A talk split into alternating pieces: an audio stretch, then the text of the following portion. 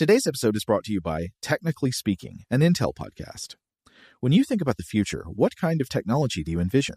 Whatever the future holds, artificial intelligence will undoubtedly be at the heart of it all. Join Graham Class as he hosts season two of Technically Speaking, an Intel podcast, and hear from the minds transforming healthcare, retail, entertainment, personal computing, and more with the help of AI. Tune in every other Tuesday and explore the latest technology that's changing our world today and creating a more accessible tomorrow. Listen to Technically Speaking, an Intel podcast on the iHeartRadio app, Apple Podcasts, or wherever you get your podcasts. What's up? This your boy Lil Duval, and check out my podcast, Conversations with Unc, on the Black Effect Podcast Network. Each and every Tuesday, Conversations with Unc podcast feature casuals and in-depth talk about ebbs and flows of life and the pursuit of happiness. Unlike my work on stage, I tap into a more serious and sensitive side to give life advice and simply offer words of encouragement, yet remind folks to never forget to laugh. Every Tuesday, listen to Conversations with Unc, hosted by Lil Duval on the Black Effect Podcast Network, iHeartRadio app, or wherever you get your podcasts. Presented by AT&T. Connecting changes everything. Okay, picture this. It's Friday afternoon when a thought hits you. I can spend another weekend doing the same old whatever, or I can hop into my all-new Hyundai Santa Fe and hit the road. With available H-Track all-wheel drive and three-row seating, my whole family can head deep into the wild. Conquer the weekend in the all-new Hyundai Santa Fe. Visit HyundaiUSA.com or call 562 for more details. Hyundai, there's joy in every journey. The wait is almost over. Get ready for the 2024 NFL season as the full schedule is announced. Every rivalry, every rematch, every rookie debut, every game revealed. The 2024 NFL schedule release, presented by Verizon, coming in May.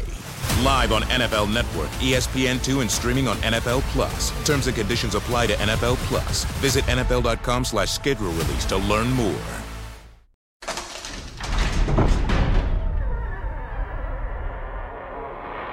Hey, welcome to Stuff to Blow Your Mind. My name is Robert Lamb. And I'm Joe McCormick, and it's Saturday. Time to go into the old vault. Robert, is this one where I did the Sean Connery voice? Now I'm just remembering in this moment. Oh, I don't remember. Oh, no. Are we re Okay, well, uh, we'll just have to deal with it. Uh, this originally published July 5th, 2018, and this is an episode we did about neuroplasticity. Now, we were just saying before we started recording this intro uh, that uh, after having done all the stuff on psychedelics we just went through, Mhm. we, we we may we may approach this uh, subject from a kind of different angle now. I wonder if I don't know if you listen to this episode and you want to hear you want to hear us revisit the topic with with new wisdom.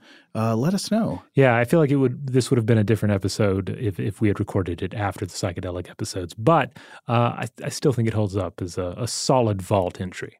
So, Dr. Jessup, do you expect me to talk? Oh, this this isn't a standard interrogation. Inject him. What's this now? Poison? Truth serum? None of the above. No, this is something far more uh, experimental. But perhaps a notorious secret agent such as yourself has heard of induced neuroplasticity. What? You're talking of experimental neurotherapy drugs? You're mad. Oh, neuroplasticity is far more than that. Yes, yes, this this uh, sort of uh, treatment will soon revolutionize the way we deal with addictions and brain disease. It will allow adults of any age to learn new languages with the aptitude of a young child. But that's not why I've injected you with it. no, we've we've romanticized neuroplasticity, you see. We forget the importance of neurostability. As children, we have an amazing ability to adapt to any environment, any language. We're open to the world. We're also open to trauma. But then everything has to settle. We put aside those childish things and we become firemen, doctors, secret agents. What do you want from me? Why, I want to change your life. Hans, roll the film. Wait. What, what are you showing me, Jessup? A YouTube playlist. Oh. Oh, please. hours upon hours of, let's call it, informative content. Oh, no. From some of the platform's leading personalities. No, not this. Influencers. No, I'll, tell. I'll tell you anything. Comedians. No. Commentators. Unboxers. No. Welcome to Stuff to Blow Your Mind from HowStuffWorks.com.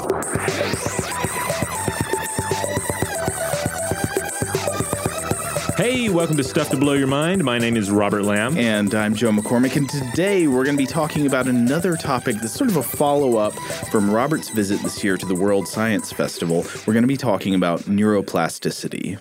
That's right. This uh, this particular panel that, that I attended, and this one is also available online. We'll make sure there's a link to the YouTube um, uh, video on the landing page for this episode at stufftoblowyourmind.com. Uh, this particular panel was called Nuts and Bolts of Better Brains. It was hosted by uh, Guy McKhann, a neurosurgeon and neuroscientist, Alvaro Pascual Leone, a neuroscientist, uh, Nim Tottenham, a developmental uh, psychologist, and Carlos Shatz, a neuroscientist. And they discussed neuroplasticity, which is something that we've we've touched on on the show before, and I think a lot of people have kind of a general concept of. Yeah, neuroplasticity is one of those words that I think has suffered a lot of abuse in mm-hmm. the press. Um, because, I mean, there are words that have a good meaning in science, and there's nothing wrong with the concept itself. But in today's neuroscience, neuroplasticity does have a meaning and it does have a useful meaning, but you see it in a lot of hype and BS on the internet. Yeah. Like I notice when when you do a search for neuroplasticity, you want to read things about it, you get mostly content at one of two levels, either content for experts and neuroscientists, like mm-hmm. actual scientific literature that the average reader can't penetrate, and then you get also a whole lot of hype and BS that is telling you about I don't know about how you're going to revolutionize your brain and you'll become like a child again and become a master of your own abilities. Yeah, I mean it's already become something of a buzzword. For instance, with with certain uh, uh, like supplement uh, manufacturers and yeah, like. take this neuroplasticity vitamin. Yeah. Oh, okay, thanks. Uh, but but it but neuroplasticity is a real thing. It is you can think of it simply as the brain's ability to adapt. And uh, humans boast incredible powers of neuroplasticity, especially during the so called critical periods of early childhood. Yeah. One of the things to think about that's kind of weird is um, how well humans adapt to such different life conditions. Mm-hmm. Like, if you take most animals out of the environment and condi- conditions that they're best adapted to, they don't do very well. right. There are some exceptions, but most of the time, an animal has evolved to have certain instincts. It's got sort of like pretty hardwired behaviors. It can live, uh, you know, it can be born where it is supposed to be born and live encountering the kind of stimuli it would normally encounter. And, you know, it can do its thing that nature has shaped it for. But humans can do all kinds of stuff. We can live in the snow. We can live in the desert. We can live in cities. We can live in planes, we can be farmers, we can be doctors, we can do so many different kinds of things with our brains, and there are no other animals like this, really.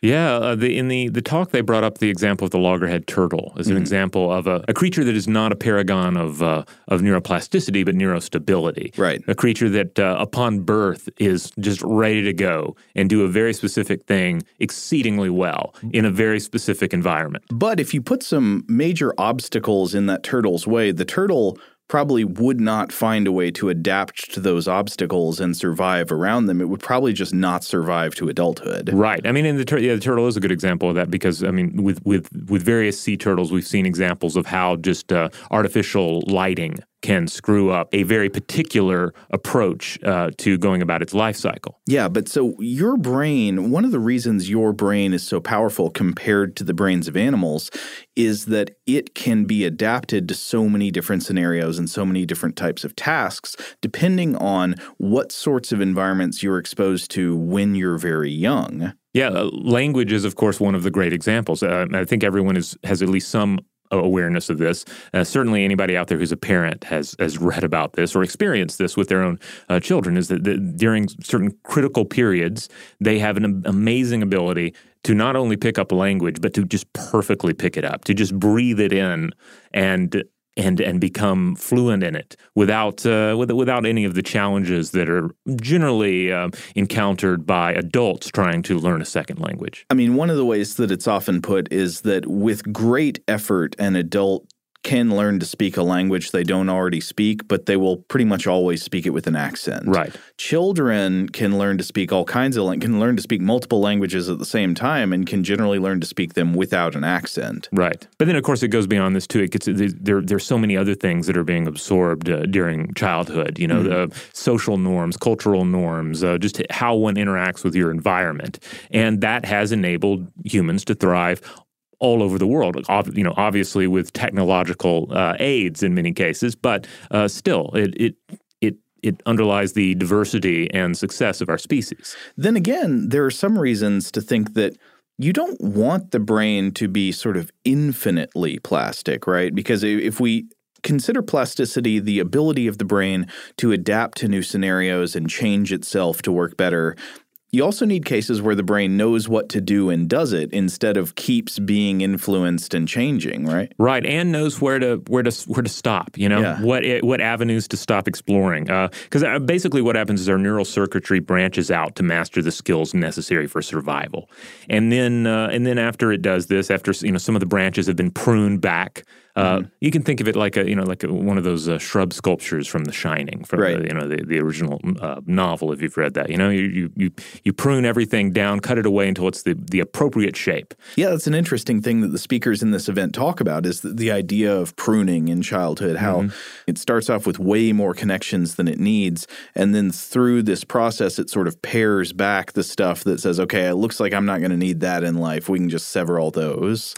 Yeah, I mean, it, it kind of matches up with the the cliche of the, the child who can grow up to be anything, right? Uh-huh. Which you know, obviously, any given child can't grow up to be absolutely anything, but right. there is a there there is a lot of room for specialization and and uh, and, and diverse growth there. Yeah, we have natural tendencies and natural potentials, and some of that is genetic, but then also we we're extremely adaptable as children. Right, but then of course neural stability has to kick in. That's important too. a necessary balance in the human brain. Um, you're going to grow up and become this thing we call an adult. But what if I am Peter Pan and I don't want to grow up and be an adult because growing up and being an adult and having neurostability limits my potential?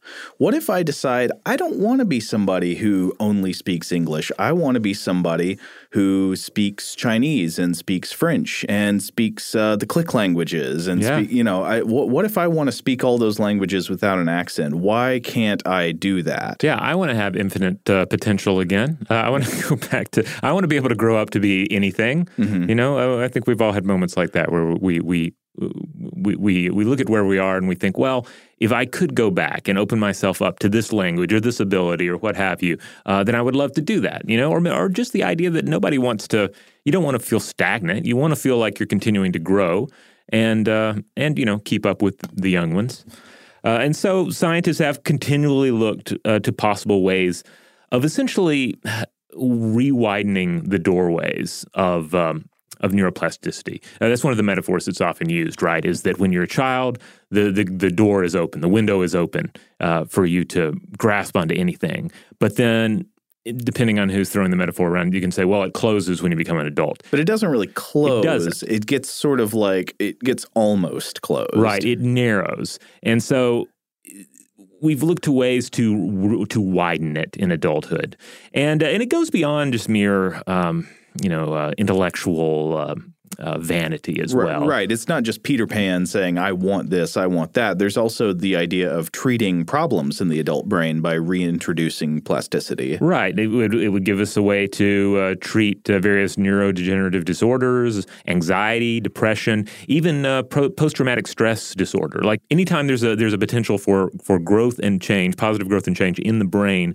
to help with a given condition, neuroplasticity is often brought up as a, as a potential uh, cure. But it's a challenge to do this sort of thing. Uh, as a Columbia University developmental psychologist, uh, Dr. Nim Tottenham, who we referenced already, uh, as she stated in the in that World Science Festival discussion, the brain actually extends expends a lot of energy to keep critical periods from reopening. Yeah, we there there seems to be some logic underlying this this move that evolution took. Right? Yeah, it says you know you don't stay a plastic child forever. At some point, the brain needs to figure out what to be and be that. Right and that's one of the reasons we're uh, we're calling this episode uh, "The Dark Side of Neuroplasticity." Not that neuroplasticity necessarily has this deep, dark underbelly, but the the sort of public awareness tends to lean so heavily towards neuroplasticity is just an absolute good. I want as much of it as I can get.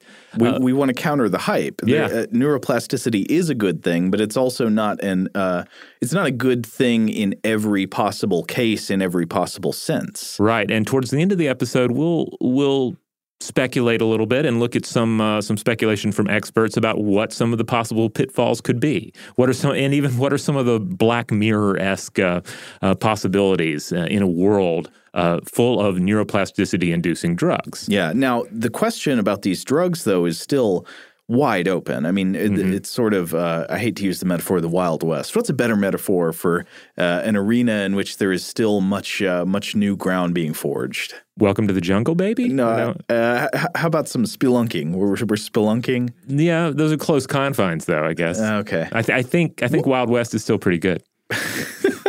well, whatever it is, I mean, we're still trying to figure out what kinds of drugs might do this, what side effects they might have if they are effective at doing it. And we'll talk more in, later in the episode about what some of these specific drugs might be. Yeah, because to, to master neuroplasticity, we're going to have to establish the molecules that close the doors. I mean, uh, the, the thing is, it is possible to extend critical periods and manipulate them. And experts do, in fact, think that we'll one day be able to do this with a pill, with some sort of medication. So it's not a question of, of if, it's a question of, of when. The groundwork is already being laid for this. Uh, it's just how are, are we going to be ready for it when it happens? Well, I think we should take a quick break, and then when we come back, we will discuss a few things about the history of the idea of neuroplasticity. Shout out to Astepro for sponsoring this episode and providing us with free samples. Rob, as the uh, the local host with allergies here, they sent you some of their nasal spray to treat your allergies. What was your experience like? Yeah, that's right. I always wrestle with the pollen a bit when it rolls in during the spring, so they sent me the little uh, nasal spray. I tried out the product, and yeah, it sure did help me get on top of my symptoms for the day. And it's so fast acting, uh, it was already kicking in before I left the house. Astepro is a first of its kind nasal allergy spray. It's the fastest 24 hour over the counter allergy spray. It starts working in 30 minutes, while other allergy sprays take hours. Astepro is the first and only 24 hour steroid free allergy spray. Astepro delivers full prescription strength indoor and outdoor allergy relief from nasal congestion, runny and itchy nose, and sneezing. Get fast acting nasal allergy symptom relief with Astepro. Go to asteproallergy.com for a discount so you can get Astepro and go today. A S T E P R O allergy.com. Astepro and go. Use this directed for relief of nasal congestion, runny nose, sneezing, and itchy nose due to allergies. Today's episode is brought to you by eBay. eBay Motors is here for the ride. Remember when you first saw the potential? And then, through some elbow grease, fresh installs, and a whole lot of love, you transformed a 100,000 miles and a body full of rust into a drive that's all your own. Look to your left, look to your right. It's official. No one's got a ride like this. There's nothing else that sounds like, feels like, or looks like the set of wheels in your garage. With over 122 million parts, you can make sure your number one ride or die stays running smoothly so there's no limit to how far you can take it. Brake kits, turbochargers, engines, exhaust kits, roof racks, LED headlights, bumpers, whatever your baby needs, eBay Motors has it. And with eBay Guaranteed Fit, it's guaranteed to fit your ride the first time, every time, or your money back. Plus, at these prices, well, you're burning rubber, not cash. Keep your ride or die alive at ebaymotors.com. Eligible items only, exclusions apply. Today's episode is brought to you by Visible. If you haven't heard of Visible, now you have. They're the wireless carrier that's making wireless visible. It's in the name. Get a one line plan with unlimited 5G data powered by Verizon, just $25 a month, every month, taxes and fees included. Having a one line plan means you only need you to save. No estranged roommates, exes, cousins twice removed, or AI powered humanoid robots needed.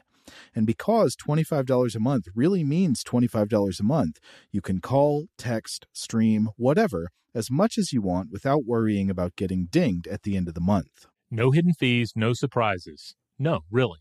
It's like the old saying goes you can't judge a book by its cover, but you can judge a company by its name. So spread the word. Tell all your friends there's a wireless company out there with transparency in their name, and they're called Visible. Start saving on wireless today at visible.com. Monthly rate on the Visible plan for data management practices and additional terms, visit visible.com. Okay, picture this. It's Friday afternoon when a thought hits you. I can waste another weekend doing the same old whatever, or I can conquer it. I can hop into my all new Hyundai Santa Fe and hit the road. Any road. The steeper, the better. Because my all new Santa Fe is available with H track, all wheel drive, so I can hit the trail without a worry in the world. Heck, with three rows and best in class rear cargo space, I can pack the whole family in with all our gear. We've got available dual wireless charging for our phones, so we'll never lose touch with civilization, and we won't lose touch with the primordial power of Mother Earth. So, which is it? Waste the weekend or do something a little more epic? And conquer it in the all new Hyundai Santa Fe. Visit HyundaiUSA.com or call 562 for more details. Hyundai, there's joy in every journey. All right, we're back. So, Charles Darwin actually offered some thoughts about how the brain changes in response to the environment in his book, The Descent of Man, which published in 1874. And though we should note that he did not use the term plasticity, he did sort of write about the idea of, of the brain adapting. He wrote, quote, I've shown that the brains of domestic rabbits are considerably reduced in bulk in comparison with those of the wild rabbit or hare, and this may be attributed to their having been closely confined during many generations, so that they have exerted their intellect, instincts, senses, and voluntary movements but little. uh, note that he's imagining this adaptation of the brain taking place over multiple generations through inheritance, which is very different from the kind of plasticity that we're talking about, which takes place within a single body, within a single lifetime.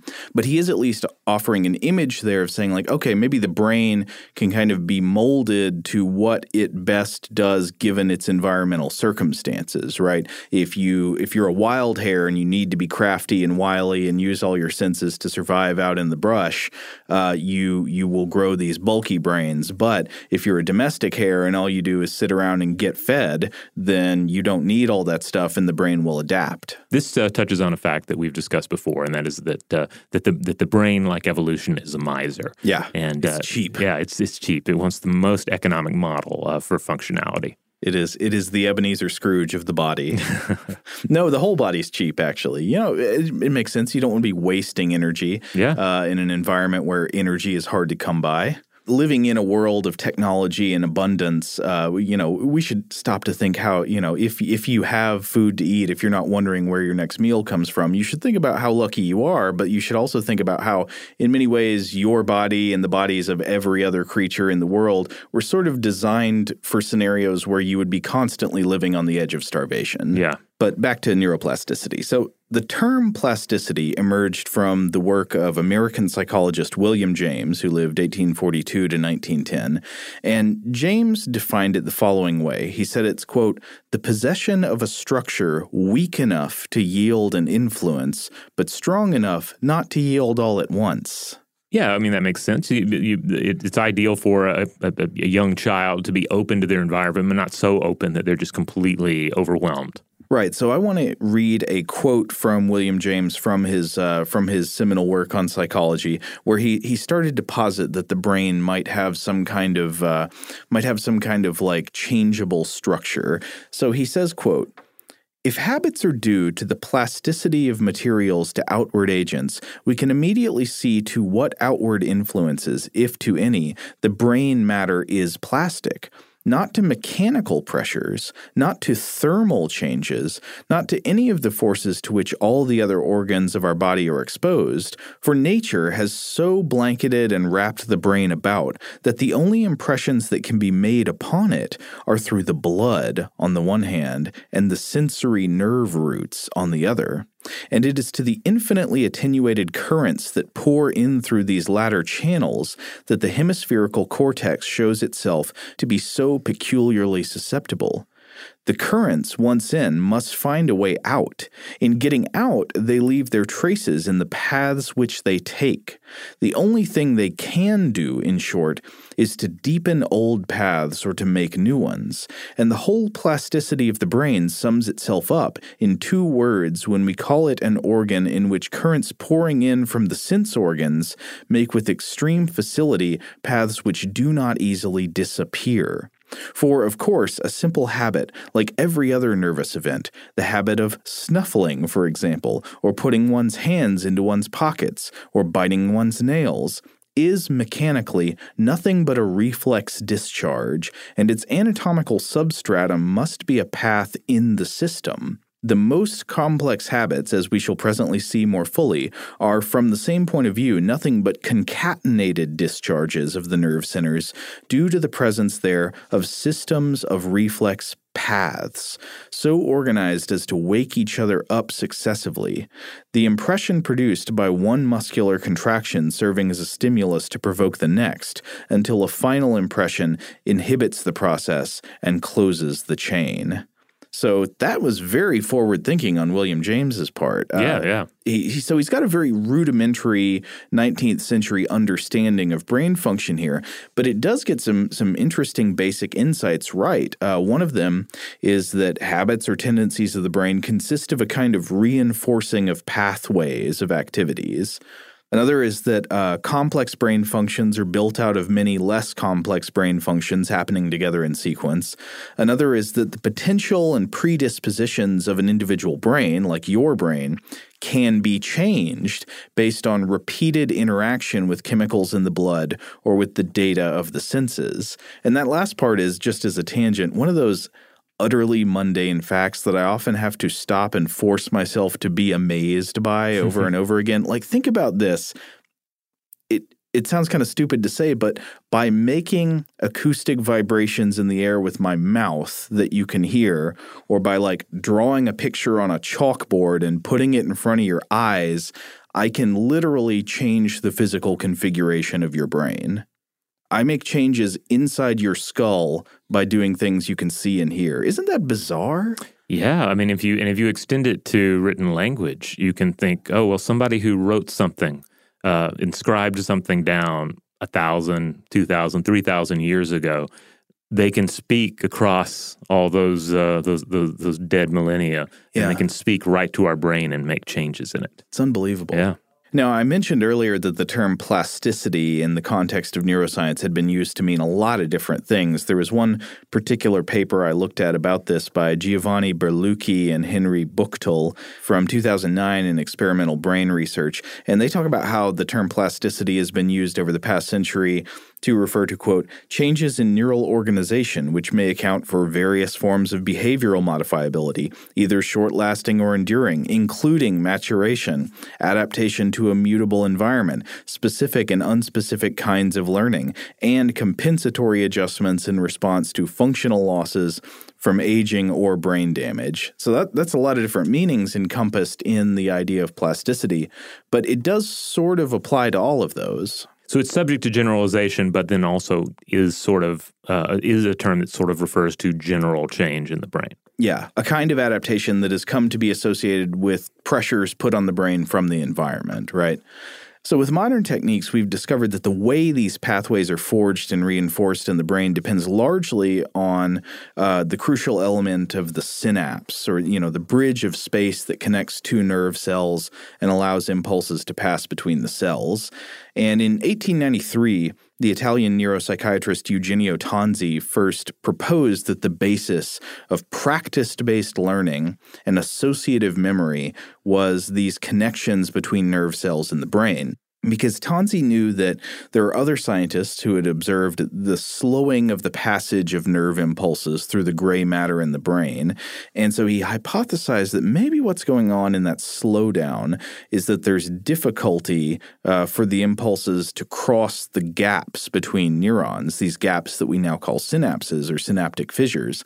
And based on that assumption, Tanzi argued that the way the brain adapts, the way it learns through practice and creates associative associations between things, the way it sort of enacts its plastic potential, is by a kind of exercise. When you perform a repetitious activity in the brain, the same pathways of neurons repeatedly communicate with each other, and by doing this, you cause a kind of hypertrophy or strengthening of the connections between those specific neurons. The more you do a certain thing in the brain, the easier the, that thing becomes to do in the brain. And then uh, the next year in 1894, the Spanish neuroscientist Santiago Ramon y Cajal, who I, I've thought before we should do a whole episode on this guy perhaps, he also speculated that learning was based on the creation and strengthening of connections between neurons. I feel like this is something that has been, I think over the years, it's just been so well demonstrated, uh, or not really demonstrated, but illustrated with animations and Yeah. uh, and uh, and and art that uh, I have it like well ingrained in my head. Like when, when people talk, start talking about uh, uh, synapses firing, uh, I I picture it. Yeah. and maybe I also kind of think of it in terms of of playing an instrument, like the physical act of playing an instrument, of linking. Um, you know, uh, finger movements on, say, a trumpet or French horn uh, to the note that you're playing, and then linking those in order to create uh, uh, the notes in a particular tune, which, of course, is is both literally a, uh, a synaptic learning exercise, but also kind of a, an illustration of what's going on, like making this, connecting it to that, and then leading on to the next note. Yeah, we we've learned this in the modern age, and so it's easy for us to picture. But we should appreciate how how interesting of an insight this was Oh, yes. for for the people of the time, because there were also competing hypotheses in the late uh, nineteenth and early twentieth century, like. Uh, Berlucchi and Buchtel showed that in the first couple decades of the 20th century, that this idea of the sort of learning through quote reduced resistance at exercise synapses, uh, that that that idea was pretty widely accepted in that first couple decades, and then for a while it really went into decline. This uh, the synaptic model of plasticity due to a rise in the popularity of competing ideas about all this weird stuff about the equipotential version of the brain. But anyway, in the late 1940s, it came back. It was sort of rehabilitated by scientists like the Polish neuroscientist Jerzy Konorski and the Canadian psychologist Donald Hebb. And Hebb was particularly influential. And then experimental evidence accumulated during the 20th century, especially during the mid and later 20th century, from the likes of David Hubel and uh, Torsten Wiesel, Michael Merzenich, and uh, Eleanor Maguire. Now, the work of, of each of those individuals is is fascinating, and I would love to come back and, and look at them in greater detail. There's some wonderful work there regarding, uh, you know, how how we see the world. I mean, some of the very basic questions about the human experience, uh, how how do we perceive the world, and how is it processed in the brain, uh, are explored by by uh, by their work. But the interesting thing is, there's still something of a controversy about exactly how plastic the adult human brain is, if much at all. Like, for most of the history of neuroscience uh, up until very recently, a lot of experts believed that the human adult brain had almost no plasticity, you know, that it was fixed and stable.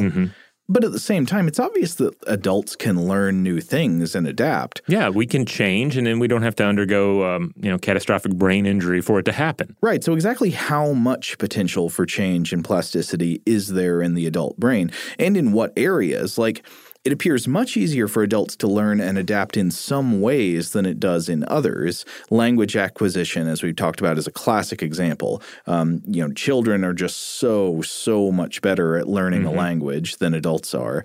Another one is certain aspects of music learning. Have you read about perfect pitch, Robert? Oh yes, yeah, you have to get it early, or you're not gonna you're not gonna get it later on. Yeah, this is a commonly cited example. Uh, Robert, sing a middle C. Oh, I, I don't I don't do music like that, Joe. Sorry. Almost no adults do. Yeah. Unless you've you've trained on it before you were, I don't know, roughly six years old, right? Yeah. So if you have this skill known as perfect pitch, you should be able to recognize or produce not just tones relative to other tones, but like you could call out a note and the person would know what that pitch actually was. They could sing it or they could recognize it in hearing it. Yeah, I, I my my reaction to that question is the same as the other day when my son asked me what Thursday plus Thursday equals, and it was just like I can't. That just broke my brain a little bit to even try and answer that question. That sounds like a three key Thursday. Probably. But yeah, so th- supposedly the idea is if you teach children to recognize pitches in an absolute sense before they're roughly six years old or mm-hmm. so, they they can potentially acquire this skill. It's just like you've got to you've got to get going within that window. Yeah, I feel like I'm, I'm, I'm wasting my time reading the the Hobbit to my, my son. We should be we should be working on this pitch thing. Well, there are all kinds of things potentially like this that you don't even know about that yeah. maybe you should be teaching your son at this critical age. You know, before the window doesn't close but gets very narrow. Yeah, well, I mean, there is a lot of there's a lot of discussion of this out there in, in parenting forums and actual uh, uh, you know peer reviewed uh, uh, you know child rearing material just about yeah these are the ages of childhood when you want to throw a bunch of different activities at them you want them to have some sort of musical training some sort of uh, uh, uh training in another language etc like this this is when the, the, the this is when the, the, the windows are open so you want to just throw as much stuff through there as possible. But I mean, wouldn't it be great if you could be like that again as an adult, as we were talking about earlier? Yeah. The the desire to be Peter Pan. Are are there things that we could do to make the adult brain a learning and adaptation machine like the young child's brain? A lot of people have been asking that question. And so I guess that's what we should explore now the idea of induced neuroplasticity in adults. That's right. And as, as we said earlier, uh, it's it's generally accepted that we can do this. It's it's the, the what we have to do is figure out exactly how to do it. Yeah. It's it's basically we want to be neural puppet masters.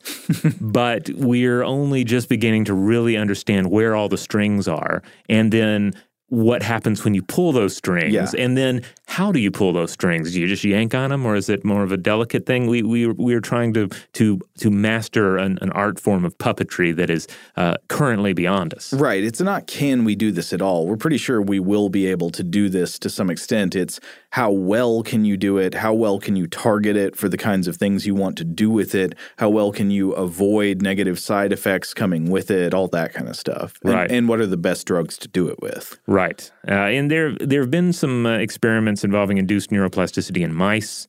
Uh, a lot of those. Yeah. And, uh, and those show a lot of promise, is my understanding. But then anytime we're looking at experiments with, with mice, yes, mice are, are, are great stand ins for human physiology, but they, of course, are not humans. Right. So and there are a lot of differences between rodents and humans, especially in the brain. Right. Yes. So there are a lot of questions that are, that are not really going to be answered until we, we we better understand what we're doing with the mice and also get more and more into actually testing some of these uh, treatments on humans. Well, let's look at a couple of examples of research on uh, drug-induced neuroplasticity. Yeah, and uh, you know we're certainly not going to be able to cover all of it. As you mentioned earlier, a lot of the the, the research out there is either uh, is either the deep end of the pool or the uh, obscenely shallow end of the the pool, and uh, it, and it's sometimes difficult to make sense, uh, even for us, of the, the, the deeper end of the neuroscientific pool. We'll we'll try to walk you up just to your armpits or so. yeah, this first study study actually emerged this year. So, psychedelic drugs have long been associated with an opening of the mind, right? Yeah. And a June 2018 study published in Cell Press points to evidence of psychedelic induced neuroplasticity in rats and flies. And um, I, have to say, I, I, found this very interesting too because there's actually a part in Alan Moore's V for Vendetta, the uh, the original graphic novel. Uh, I don't think this is represented in the film version, but uh, you see one of the main characters take LSD at the site of a government resettlement camp, uh, kind of opening himself up to the full horror of the place and his connection to it. It's a, uh, it's a very powerful scene. Uh, but uh, but it doesn't directly relate to, to this study. Uh, so this uh, University of California Davis study examined the effects of several drugs in test tube and animal experience, experiments, including MDMA, DMT, LSD, and the amphetamine DOI. And they found that DOI, DMT, and LSD in particular made neurons more likely to branch out and develop. Based on their findings, the UC Davis team thinks that uh, psychedelic compounds uh, such as DOI, DMT, and LSD may eventually pave the way for prescription neuroplasticity drugs. It's just all a matter of, of capitalizing on their ability to expand the very neural circuits observed to atrophy during depression, anxiety, and PTSD. So they observed functional and structural changes in uh, cortical neurons for both vertebrates and invertebrates exposed to psychedelic compounds, and isolated activity to the to uh, the protein called brain-derived neurotrophic factor, or BDNF. And when BDNF was blocked, the psychedelics lost their ability to promote neural growth. And the case proved to be the same with the mTOR signaling pathway, which plays a, a role in creating proteins for new sy- uh, synapse formation. If you think of the brain as a complex map, then this research places two key markers on what could one day prove the pathway to induce neuroplasticity. Though, judging from what I've read, it seems like there could be a lot of pathways. Yeah, oh, yes. And senior author and UC Davis assistant chemistry professor David E. Olson on this, he stresses that there's, there's still a, a lot to learn here and that his team's experiments didn't entail human trials, of course. Uh, but, it, but it is enough to ex- suggest that the mind expanding aspects of psychedelics as we understand them, may one day aid us in creating new treatments. So I want to underline that the, the researchers here are not saying go and take a bunch of LSD and then try and learn uh, Mandarin or develop perfect pitch.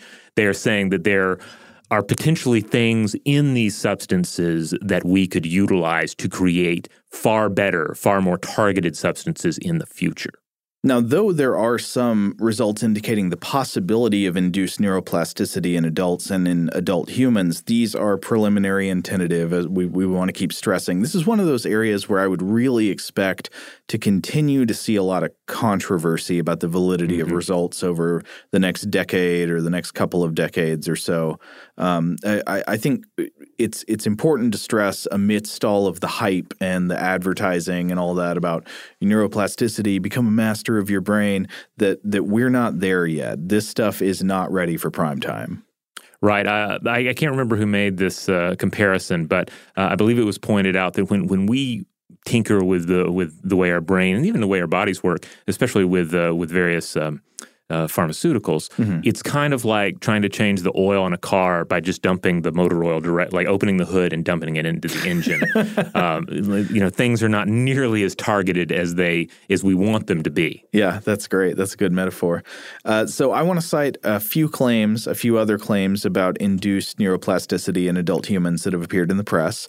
One is uh, one one I've seen referenced a lot is a 2014 article in New Scientist by Helen Thompson about neuroplasticity neuroplasticity drugs. And one of the research teams that Thompson talks about is uh, led by the Harvard professor of neurology Takao Hensch, uh, who's been doing one one line of research. And the basic gist is that one of the physiological changes that appears to close the window of neuroplasticity in children and bring on this period of adult neurostability is the proliferation of a particular enzyme in the brain, the enzyme histone deacetylase, or HDAC. And according to Thompson, this enzyme primarily serves to inhibit the activation and deactivation of genes in our DNA. So we know that genes in the DNA, it's not like all the genes are all doing their thing all at the same time. Genes can be activated and deactivated, turned on and turned off.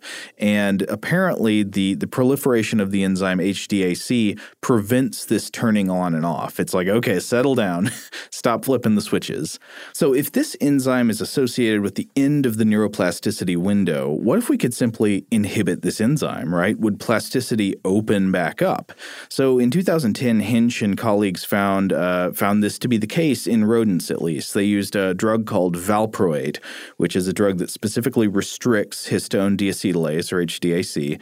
And usually valproate is used to treat conditions like epilepsy and bipolar disorder. In this case, it appeared to cure amblyopia in adult rodents, which is often caused by reduced sight in one eye during a period in childhood when the senses are developing. If you don't fix it during that neuroplastic window in childhood, you're usually stuck with it as an adult. Yeah, and this is something that played into some of those 20th century uh, uh, discoveries related to pl- uh, plasticity that I referenced earlier. Yeah. Uh, but would this kind of thing actually work in humans? So Hensch worked together with Alan Young at King's College London and some other colleagues to see if this drug could allow adults to acquire a skill that's usually only acquired during that highly plastic period of childhood, and they went with perfect pitch again. Uh, calling out that that note, knowing exactly what the note is, not relative to other notes, but just hearing it or, or being able to produce it. So they did a study with 24 men who had no perfect pitch, no musical training, and these men were treated with either valproate or placebo daily for about two weeks. And during the second half of the treatment period, they watched training videos on how to identify absolute musical tones by associating them with names like Sarah and Jimmy. The reason they did names was to rule out any potential pre existing associations that the men might have with pitches and the note names. Oh. But I like the idea of it's like, you know, sing me a middle Jimmy. On the last day of the trial, the group was given a test. They had to listen to 18 notes and see if they could correctly identify the absolute pitches by name. The control group, who took the placebo, got an average of about 3.5 notes, which was performance at chance. The test group, who took the valproate, got a little over 5 notes right on average, which was significantly better than chance. So this was a small study, uh, maybe kind of small effect, but it caught plenty of attention from other from other researchers. And Thompson reports that that there are also neuroplasticity induction trials with drugs like donepezil, which is used to treat Alzheimer's, or uh, the common antidepressant Prozac. So, you know, you, of course, you see a lot of hype in the headlines like, you know, learn like a child again, rewire your brain to be a super learner. Mm-hmm. But despite these early kind of promising seeming trials, we should remember to slow down. Even if we didn't know anything except the fact that our bodies were created by natural selection, we could conclude that the brain shuts down its hyperplastic period for a reason. Do we really want to go messing around with the stability of our brain without a good reason behind it? Yeah, are we kind of just trying to solve the lament configuration here without any real understanding of, of what is going to happen? So let's Let's take another quick break, and when we come back, we will briefly discuss some of the potential downsides of neuroplasticity, the pros and cons. Today's episode is brought to you by eBay. eBay Motors is here for the ride. Remember when you first saw the potential? And then, through some elbow grease, fresh installs, and a whole lot of love, you transformed a 100,000 miles and a body full of rust into a drive that's all your own. Look to your left, look to your right. It's official. No one's got a ride like this. There's nothing else that sounds like, feels like, or looks like the set of wheels in your garage. With over 122 million parts, you can make sure your number one ride or die stays running smoothly so there's no limit to how far you can take it. Brake kits, turbochargers, engines, exhaust kits, roof racks, LED headlights, bumpers, whatever your baby needs, eBay Motors has it. And with eBay Guaranteed Fit, it's guaranteed to fit your ride the first time, every time, or your money back. Plus, at these prices, well, you're burning rubber, not cash. Keep your ride or die alive at ebaymotors.com. Eligible items only, exclusions apply. Today's episode is brought to you by Visible. If you haven't heard of Visible, now you have. They're the wireless carrier that's making wireless visible. It's in the name. Get a one line plan with unlimited 5G data powered by Verizon, just $25 a month, every month, taxes and fees included. Having a one line plan means you only need you to save. No estranged roommates, exes, cousins twice removed, or AI powered humanoid robots needed. And because $25 a month really means $25 a month, you can call, text, stream, whatever, as much as you want without worrying about getting dinged at the end of the month. No hidden fees, no surprises. No, really. It's like the old saying goes you can't judge a book by its cover, but you can judge a company by its name. So spread the word. Tell all your friends there's a wireless company out there with transparency in their name, and they're called Visible. Start saving on wireless today at visible.com. Monthly rate on the Visible plan for data management practices and additional terms, visit visible.com. Okay, picture this. It's Friday afternoon when a thought hits you. I can waste another weekend doing the same old whatever, or I can conquer it. I can hop into my all new Hyundai Santa Fe and hit the road. Any road. The steeper, the better. Because my all new Santa Fe is available with HTRAC, all wheel drive, so I can hit the trail without a worry in the world. Heck, with three rows and best in class rear cargo space, I can pack the whole family in with all our gear. We've got available dual wireless charging for our phones so we'll never lose touch with civilization, and we won't lose touch with the primordial power of Mother Earth. So which is it? Waste the weekend or do something a little more epic? And conquer it in the all-new Hyundai Santa Fe. Visit HyundaiUSA.com or call 562 314 4603 for more details. Hyundai. There's joy in every journey. Today's episode is brought to you by Technically Speaking, an Intel podcast. When you think about the future, what kind of technology do you envision? Whatever the future holds, artificial intelligence will undoubtedly be at the heart of it all. Join Graham Class as he hosts season two of Technically Speaking, an Intel podcast from Ruby Studio in partnership with Intel. Explore the future of technology that's rapidly evolving our world today with the help of AI. There's still so much work and research needed to fully understand the power and potential of AI, and Intel is at the forefront of implementing AI in revolutionary technology that's changing the world we live in for the better. In each episode, Graham interviews the minds transforming medicine and healthcare, retail, entertainment, personal computing, and more while pioneering new uses for AI in these spaces. Tune in every other Tuesday and explore the latest technology that's changing our world today and creating a more accessible tomorrow. Listen to Technically Speaking, an Intel podcast on the iHeartRadio app, Apple Podcasts, or wherever you get your podcasts. All right, we're back. So we, we, we, discussed the idea that neuroplasticity could have not just pros but also cons. If you extend neuroplasticity into adulthood, that's not necessarily a perfectly good thing. Right. Now now certainly the, the potential pros are really attractive yeah. because we could ev- invoke brief widenings of neuroplasticity to aid in uh, recovery from various uh, illnesses and, and injuries. Mm-hmm. We could treat neurological diseases and fight the effects of Alzheimer's.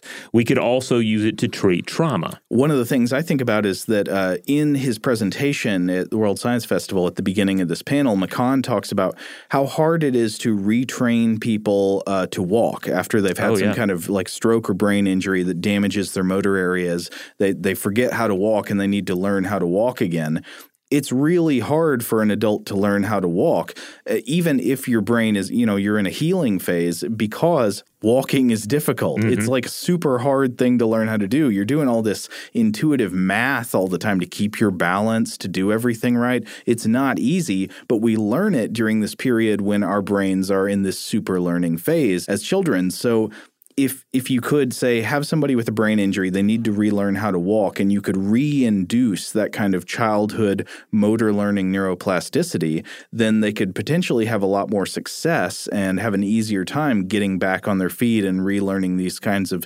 tasks that we take for granted. But of course the potential for misuse and even abuse is is obviously high here neuroplasticity has already become, uh, as we've discussed, something of a buzzword in the realm of supplements and, and self help. Uh, and we focus again on this narrow definition of neuroplasticity most of the time the idea that neuroplasticity equals good and assume that any sort of boost here is a good thing. But indeed, what would the downsides to even therapeutic use be? If someone were to take such a drug unregulated to aid in study, perhaps, or or to work on some purely for some purely recreational purpose, right? Uh, you know, what would be the cost? We again, we don't know for certain, but uh, but there are some possibilities, and some of these were discussed in that World Science uh, Festival panel. What, what did they talk about? Well, they said, uh, for one thing, there is this potential link between too much plasticity and, say, savant abilities. Uh, savant syndrome is when individuals with mental disabilities exhibit advanced abilities in specific areas, such as recall, calculation, or musical skill. So, under under their characterization, savant syndrome could be sort of a byproduct of of unregulated plasticity in the brain. Yeah, or it, at the very least, it's a situation where if you're saying, "Yeah, give me all the plasticity you got," what could go wrong? And they're saying, "Well." Uh, here, here is something. Uh, here's an, an, example of a case where th- that may be linked to too much plasticity. Yeah. Uh, they also say that uh, too much plasticity may uh, yield too much to the environment. Yeah. How about um, when children are young, they're emotionally vulnerable. Yeah. Or it makes me, again, think of that V for Vendetta example of a character essentially, you know, tormenting himself by by taking a psychedelic at a, at a, at a place of, of intense uh, historic trauma. Yeah. Now, I, I can definitely see ways that if you were to say, make my brain sort of a, a vessel, make it uh, make it Play-Doh, we can shape it however we want. The first really bad thing to happen to you while you're in that state could have really traumatic effects. Yeah, indeed. I mean, ultimately, it could make for a more chaotic system of, of the mind uh, in a time, uh, during a time in which you're not supposed to have that much chaos. Uh, also, they point out that autism may uh, be a situation that entails too much neuroplasticity. It's been pointed out that transcranial magnetic stimulation lurks, works longer on an, uh, autistic individuals, so there's stronger uh, perturbation there. And transcranial magnetic stimulation, that'd just be where you put like a magnetic coil over the head to induce current in the brain. Mm-hmm. And that sort of stimulates certain brain areas, or, or actually, I think often suppresses or sort of like shuts down certain brain areas. But they're saying that in certain uh, in certain cases, it appears that some individuals with some types of autism are more susceptible to the brain being manipulated by that kind of thing. Yeah, exactly. And then on the other hand, they say that uh, schizophrenia may, according to some recent studies, be tied to synaptic pruning. Uh, again, the process by which the brain sheds weak connections between neurons. In other words, that it might be more associated with the brain sort of being the opposite of too neuroplastic, too neurostable. Yeah, yeah. Uh, again, just showing that there is a balance in the, there seems to be a balance in the brain, and we really need to know what we're doing before we disrupt it, uh, even for very noble purposes and very targeted purposes. Um, for instance, during adolescence and even early adulthood, we see this in the prefrontal cortex, the center of uh, you know thinking and, and, planning skills. People with genes that accelerate or intensify pruning are at higher risk uh, for schizophrenia, according to, to a uh, 2016 Columbia University study published in Nature. Huh. And then it's worth driving home too that this would in no way be a magic pill. This would not be like some some movie pill where you just take it and oh, I'm suddenly uh, you know a complete genius. Suddenly, I, I'm a master of every art I attempt to take up. Well, yeah, I mean, uh, we should keep in mind we don't want to overstate the effects too much or overgeneralize too much, but with the caveat that this is just a metaphor you should be careful about anything that makes your mind more like the mind of a child. Yeah. That makes your mind more I mean there are great things about being a child, but there are also ways in which being a child is a position of, of vulnerability. There's a reason we protect children. Yes. And who's going to protect you if you're, uh, you know, if you're taking a whole bunch of uh, illegally obtained uh, uh neuroplasticity pills? Uh, like, there's there's not a direct comparison to be made here between say, uh, potential neuroplasticity drug abuse and say steroid abuse. Right. But but but I think you can you can draw some very rough comparisons. You know, an individual who who takes too much of this substance in order to artificially bulk up muscles in an in, an, in what is ultimately uh, a, uh, an unhelpful way, you know, like muscles that are too big to really function for what you you need them for, and then that occurring uh, with with various side effects as well both mental and physical. So I feel like we we we risk similar situations certainly if we're talking about any future abuse of these uh, or even just recreational use of neuroplasticity drugs. As is often the case with with great possibility for rewards comes great possibility for risks. So this is this is something where uh, you should keep an eye on it. This is a, a field that could have great promise for really helping people's lives but but you know be careful. Don't buy into the hype and definitely don't buy anything somebody's selling. Yeah yeah. Be careful because there as was pointed out there, there are already products on the market that are using the neuroplasticity buzzword uh, to to to reach you. Uh, and at the same time, if you're thinking, well, Robert Joe, I'm, I'm getting a little older, and I, I want to I want to stay sharp. I want to I want to do what I can to to keep those uh, those doors a little bit wide. I, I, want to I don't want to go into neural stagnation. What can I do? Well, there are safe things that we do know about. In fact, there is uh, one of them is sleep. Yeah getting plenty of sleep, uh, exercise and nutrition, mm-hmm. uh, using your brain, like uh, stimulation of the brain. Yeah, both intellectually and socially. Yeah. Uh, and, and, you know, you might think, well, these don't sound very fun, uh, but I hate stimulating. It's just like brain. you're like telling us to take our vitamins, but in a way, it's like that. It's like we're not talking about magic fixes here, but we're talking about things that uh, that that have done regularly over the course of a lifetime have been shown to have positive effects. Why can't I just have a pill? I know that's that's what we really want, uh, but but I, I do think when you when you look at it, like more often than not, certainly with more complex things related to human physiology and, and, and certainly the, the mind, uh, the, the quick fix is, is not necessarily what we think it is. Yeah. Now, I want to come back on what I just said there. I am certainly not somebody who wants to demonize uh, medication of any kind, demonize psychiatric medication or, or uh, ne- you know neurological medication. Uh, I uh, that's a thing you sometimes hear people do. You know, like, oh, Mhm. why don't you just, you know, you need a pill for that? Why don't you just whip your life into shape? That that is is a fatally reductionist attitude that does not properly understand the way that our bodies and behaviors are controlled by chemicals in the brain. Yes, and certainly all the various differences from brain to brain. Uh, yeah. So, uh, so I'm very much in the same same boat. Uh, I think the the future for neuroplasticity is bright. There there is a lot of good that is going to come of uh, these future treatments and medications, but it does benefit us to to understand. Uh, what we're actually talking about and the the the both uh, negative and positive potential of the technology. Yeah. So hold hold the hype, listen to the researchers. All right, so uh, there you have it. Uh, in the meantime, if you want to check out more episodes of Stuff to Blow Your Mind, head on over to stufftoblowyourmind.com. That's the mothership. That's where you'll find all the episodes, plus links out to our various social media accounts. And if you want to support the show, rate and review wherever you got the podcast. Uh, that's where you need to go and drop us some stars and uh, a few uh, kind words. Big thanks, as always, to our wonderful audio producers, Alex Williams and Tari Harrison. If you want to get in touch with us directly to let us know feedback on this episode or any other, to uh, suggest a topic for a future episode, or just to say hi, let us know where you listen from, you can always email us at blowthemind at howstuffworks.com.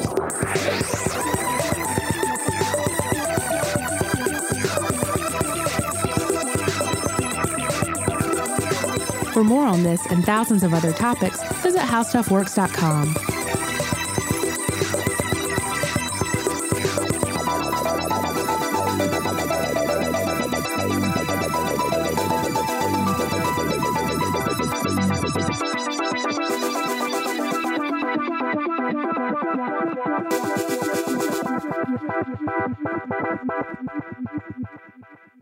Today's episode is brought to you by Visible. The future of wireless is here, and it's transparent. Switch to Visible, the wireless company that makes wireless visible. Get a one line plan with unlimited 5G data powered by Verizon, just $25 a month, every month, taxes and fees included. No hidden fees, no surprises, no, really. What are you waiting for? Get with the times and switch to Visible at visible.com. Monthly rate on the Visible plan for data management practices and additional terms, visit visible.com. The wait is almost over. Get ready for the 2024 NFL season as the full schedule is announced. Every rivalry, every rematch, every rookie debut, every game revealed. The 2024 NFL schedule release, presented by Verizon, coming in May. Live on NFL Network, E ESPN2, and streaming on NFL Plus. Terms and conditions apply to NFL Plus. Visit NFL.com slash schedule release to learn more. Okay, picture this. It's Friday afternoon when a thought hits you. I can spend another weekend doing the same old whatever, or I can hop into my all new Hyundai Santa Fe and hit the road. With available HTRAC, all wheel drive, and three row seating, my whole family can head deep into the wild. Conquer the weekend in the all new Hyundai Santa Fe. Visit HyundaiUSA.com or call 562-314-4603 for more details. Hyundai, there's joy in every journey. Rev up your thrills this summer at Cedar Point on the all new Top Thrill 2. Drive the sky on the world's tallest and fastest triple launch vertical speedway. And now, for a limited time, get more Cedar Point fun for less with our limited time bundle for just $49.99. Get admission, parking, and all day drinks for one low price. But you better hurry because this bundle won't last long. Save now at cedarpoint.com.